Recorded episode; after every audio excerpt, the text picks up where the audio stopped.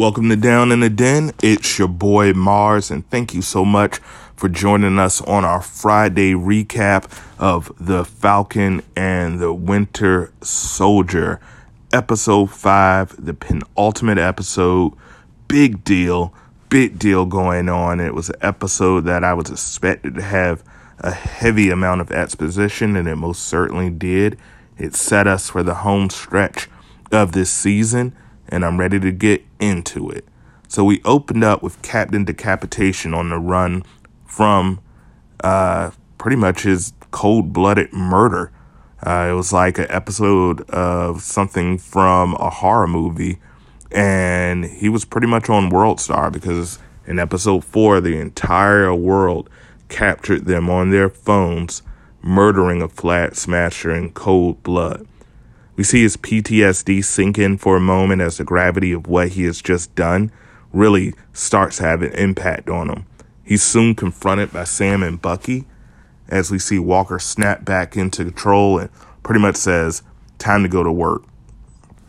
He tries to act like nothing really big happened and orders Sam and Bucky to get checked out as he thinks they may need some medical assistance.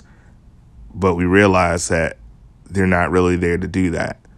Sam tries to play the role of a negotiator and lets Walker know that, hey, due to your record, we may be able to keep you from rotting in prison. We may be able to keep you from getting court martialed, but I'm going to need the shield. And just like Sam said earlier in the sentence, it's always the last sentence. Walker has no plans on giving up that shield, nor that title, nor all of the honor and respects that goes with being Captain America. And we see that the battle had shades of Steve Rogers versus and Bucky versus Iron Man in Civil War. Uh, we also saw some shades of the battle on Titan when Iron Man's team tried to get the gauntlet off Thanos, as both Bucky and Sam try everything they can to get the shield off of Walker.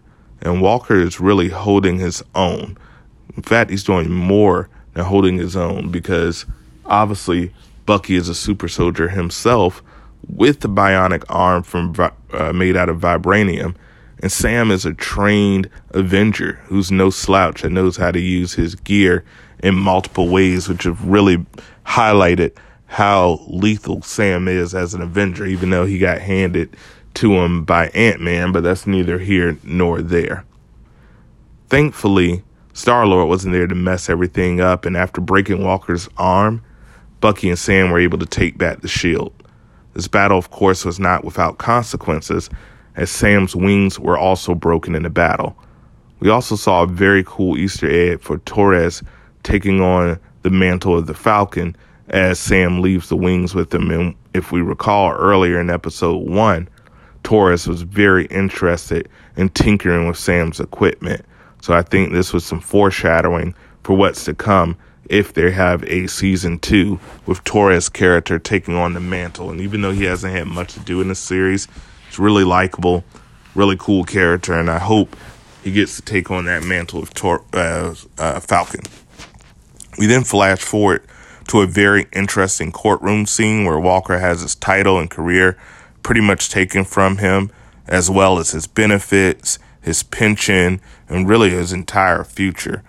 And it was almost sad. For a moment, you had a little bit of sympathy for Walker because he goes to them and he states, You built me.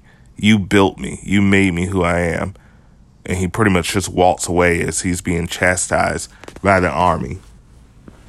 We now see some parallels between earlier episode one with Walker's wife there when he took on the mantle, and now she's there when he has to give up the mantle and really his career is over. And she's still supportive. Don't know if she knows that he's roided out of his mind, but she's still very supportive. And then we get the big cameo that we were teased. This big character who's going to have a likely future role who had never been seen in the movies before. And it's Elaine from Seinfeld. That's right. Julia Louis Dreyfus is now Valentine Fontaine in the MCU, and I'm here for it. I'm a huge Seinfeld fan. I like Veep. I'm a huge Julia Louis Dreyfus fan, and I think she will be awesome as Valentine Fontaine, also known to the comic book heads as Madame Hydra. And if you don't know anything about this character, I'm not going to spoil it for you, but she's very much the Hydra version of Nick Fury, but she's also been on both sides a double agent, a triple agent. So there's a lot to mine from that character. And for those who are Agents of Shields fans, you might recall there was a off-brand version of Madam Hydra, Hydra, uh, the LMD Aida, but clearly we're going for a more comic book accurate version. And with the Darkhold and Madam Hydra both being used in the MCU in two respective series, I think this pretty much deads any relation to Agents, Agents of S.H.I.E.L.D., and it really seals that everything we saw in Agents of S.H.I.E.L.D. is not going to be considered canon in the MCU, which I don't think anyone thought it would be after a while, but it, it's good to find out that that's definitely not the case. And hopefully, we can end up finding out that this is just a, the Agents of S.H.I.E.L.D. universe is a parallel universe. Maybe the Loki show or Multiverse of Madness can bring that into effect. Sam then takes the shield back to Baltimore to visit our good friend Isaiah Bradley, the first black super soldier, and we get more details about his tragic backstory and what he did to lead to his 30 year incarceration. He tells Sam no self self respecting black man would want to carry that shield, and it appears for a moment Sam kind of agrees with him. And Sam's character has never really let race play a part uh, of his arc. He always seemed a little bit surprised. So it was very interesting to see him really hear the horrors of what the government that he served for the majority of his life has really done to an innocent man who did not deserve it, who's a hero. Sam wants to go public, and it seems like a reoccurring theme is that Sam says, Hey, I know people. He was a former Avenger. He knows some people for sure. But I think Isaiah Bradley realizes that you don't have as much power and goodwill as you thought you did. You couldn't even get approved for a loan, and you've literally saved, uh, been one of the main people to help save the universe. But uh, yeah, it, it's just a really poignant moment, and it really impacts on what's going on today. As it seems like we're in a brand new civil rights movement for people of color all across the country. So it's really poignant and very, very emotional and just, just great acting, great writing. And I hope, I hope we can get a Isaiah Bradley backstory. They can do it like the young Indiana Jones with maybe the character as an old man telling stories, an anthology series. There's so much to mine here that literally the MCU could create a show about anyone in any of these shows, and I'd probably watch it, and it'd probably be pretty damn good. We go back to New Orleans to wrap up the story about the legacy in Sam's family, and one of Sam's nephews leak that they can't sell the boat because of the condition. Sam calls in a few favors, and it really shows the importance of the Wilson family in that New Orleans community, and people come out and flock to bond together to help out Sam and his family. Bucky, on the other hand, has unfinished business with my favorite character of the series thus far, Zemo and Zemo being the ever so cool Hannibal Lecter style boss that he is, doesn't even flinch when Bucky puts the blicky right in Zemo's face.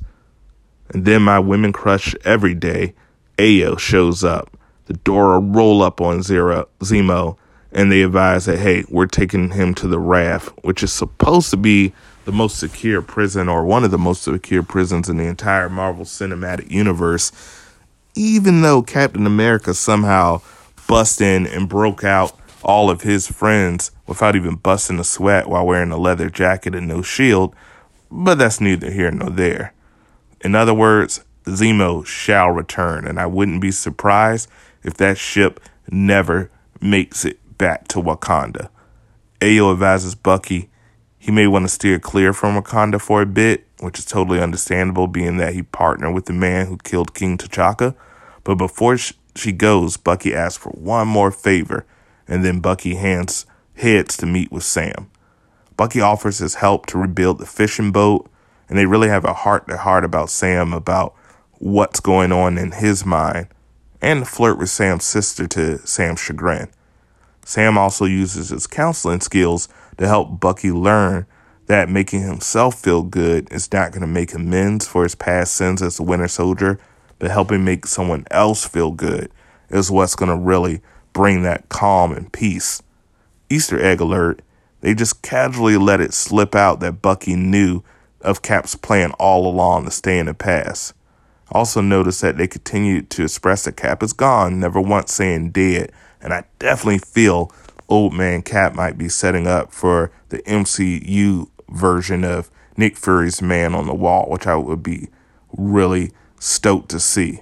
And you don't even need really Chris Evans back. You could clearly just show some old white hair, Joe Biden style, in a chair monitoring from the moon, and that would be enough for me. But uh, either way, after a sick ass 80s training montage of Sam throwing the shield in his backyard, we cut back to Walker speaking with Battlestar's parents and straight up lying to their face that he took out their son's killer.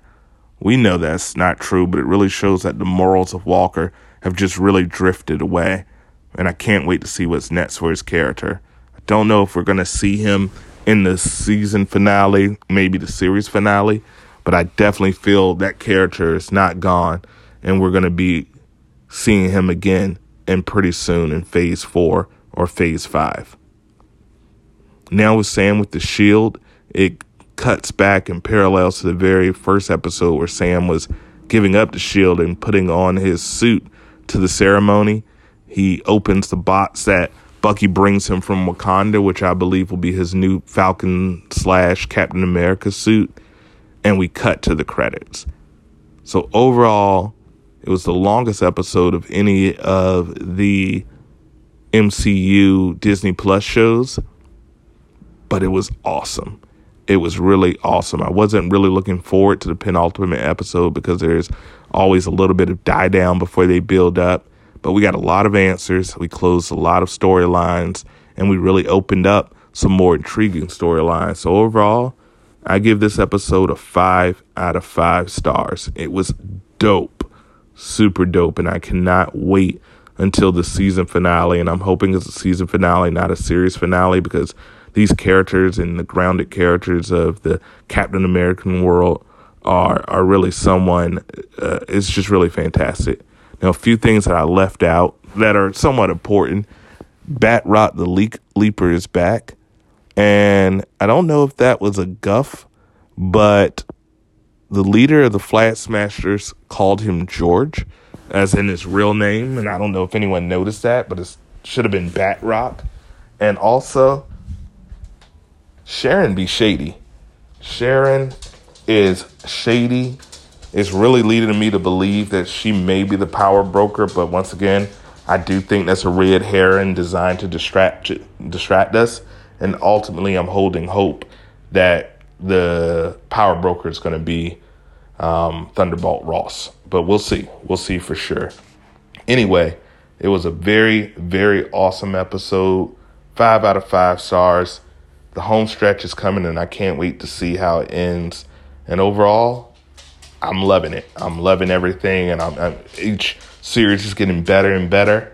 Uh, my hype for Black Widow has died down since it's been delayed so much, but Loki, I'm really stoked for, and of course, I'll see uh, Black Widow when that comes out. But that's it for our review and recap of The Falcon and the Winter Soldier, episode five. I can't wait for episode six. Highly recommend if you haven't watched this series. And this has been our review in under 15 minutes.